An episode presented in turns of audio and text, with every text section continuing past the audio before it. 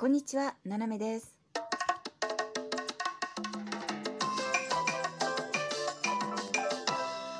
改めまして、こんにちは。世界の隅っこからななめがお送りします。今日は T1 グランプリ参加のね、体験ということでお話したいと思います。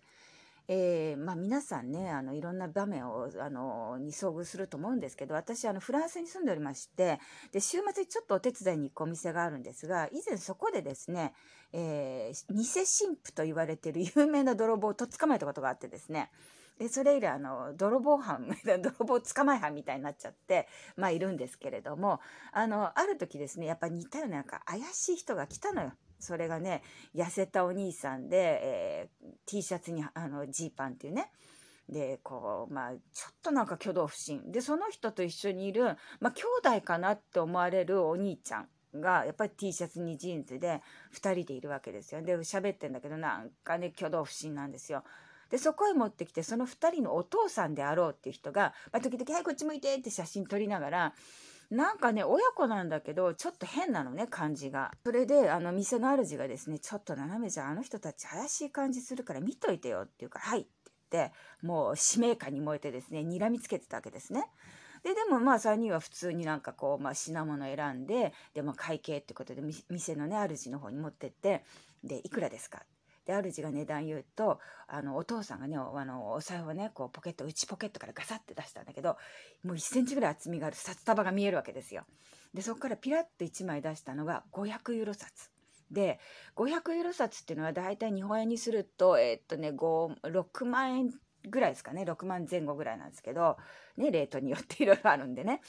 でそれを出されて今度のお釣りを出さなきゃいけないからこっちはねでえっと思ってお釣りを出すとそれがまあこちらは本物のお札ですからその500ユーロ札が偽札っぽかったんですよピン札で。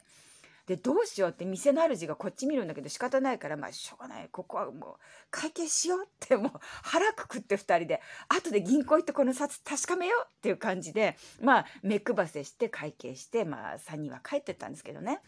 そしたらね隣のブティックのマダムがココンって来たわけですよ。で「はいはい」って言ってで「あの人たちなんかお買い物した?」って来るから「え？っ?」て知り合いなのって、うん「うちの常連さんでね年に1回か2回必ず来てくれるのよ」でたくさん買ってくからここ紹介したんだけど「あのなんか買ってった?」って言うから「いや買ってったけどさこれよお札これなんかコピーしたみたいな」って「大丈夫大丈夫500ユーロねいつもそれで買うから」本当大丈夫なの?」って言って「大丈夫よだってあの人王子様ですもの」って言われて「はあ?」って。であの国名は出せないんですけど結構お金持ちの国の王子様でで王子様なのよだからあれのお札本物全部って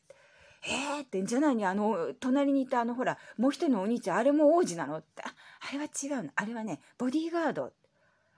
確かにねあのマッチョだったんでもう筋肉ガガっていうからまあ何かあったらガチッてこうねあのぶっ飛ばされるであろうっていうねああれボディーガードだったんだ。じゃあ何？あのお父さんは王様なの？あれは？って言ったら違う違う。あれね運転手兼ガイド。って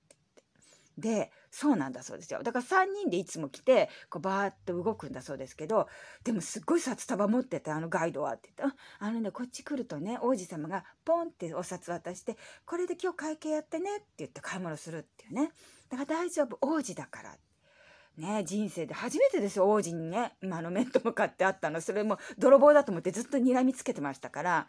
あれね、へーっていうんで、まあ、その年はそれで終わってですね、なんとですね、1年後にまたあの王子様、あの3人組で来てくれて、え、で、王子様その時にですね、まあ、英語がお話できるって言うんで、ちょっと英語でね、対応させていただいて、で、その時の王子がですね、この店で一番高いものは何かしら？僕それ買いますっていうね、ことでした。はい。ということで、私の体験としてですね、人生で初王子と、えー触れ合い、1年後、会話をしというね、王子様ね、あれから元気なんでしょうかね。なんかあの大変な国ですからね。えーまあお金があればまた来てくれるだろうと。えー次の王子の訪問を待ってる斜めでございました。